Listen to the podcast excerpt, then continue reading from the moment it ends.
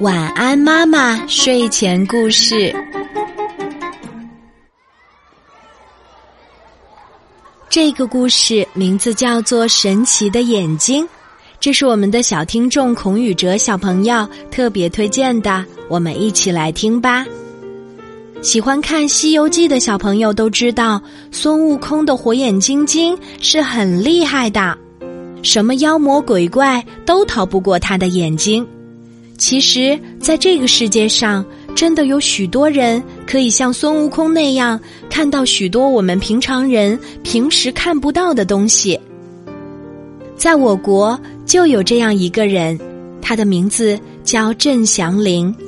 郑祥林小的时候和妈妈在商场里看到一位孕妇，他对妈妈说：“妈妈，你看那个阿姨肚子里有一个小弟弟。”妈妈当时还以为是小孩子信口胡言，就没有太在意。但后来，这个阿姨真的生了一个男孩儿。从此以后，就有许多孕妇请郑祥林给自己看胎儿的性别。郑祥林的眼睛不仅能看到胎儿，人的五脏六腑、骨骼、血液，他都能看得很清楚。而且还是立体彩色的，比 X 光机、B 超仪和 CT 扫描仪的效果还要好。长大后，郑祥林在解放军某医院当了一名医生。在我国广西壮族自治区，有一个十岁的男孩，名字叫李小祥。白天什么也看不见，但到了晚上视力却非常好。他可以在伸手不见五指的黑夜里，不需要借助任何光源，就能发现鼠的行踪、床上的跳蚤、掉在地上的缝衣针。他的父母介绍说，李小祥小时候眼睛很正常，在他五岁的时候，黑色的眼珠变成了蓝红色。七岁上学以后，感到白天看书写字非常困难，但一到晚上。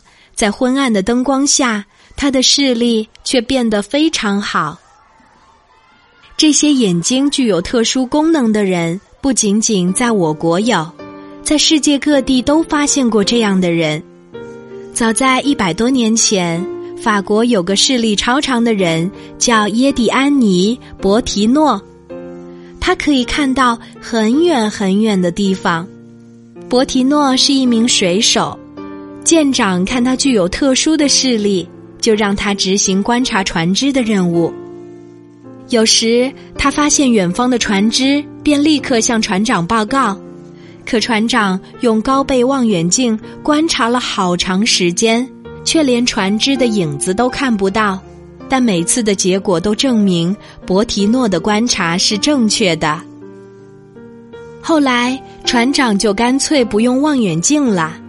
船员们都亲切地把博提诺叫做“人体望远镜”。为什么这些人的眼睛会具有超常的功能？虽然科学家通过研究已经得出了一些结论，但这些结论并不能完全解释超常功能产生的原因。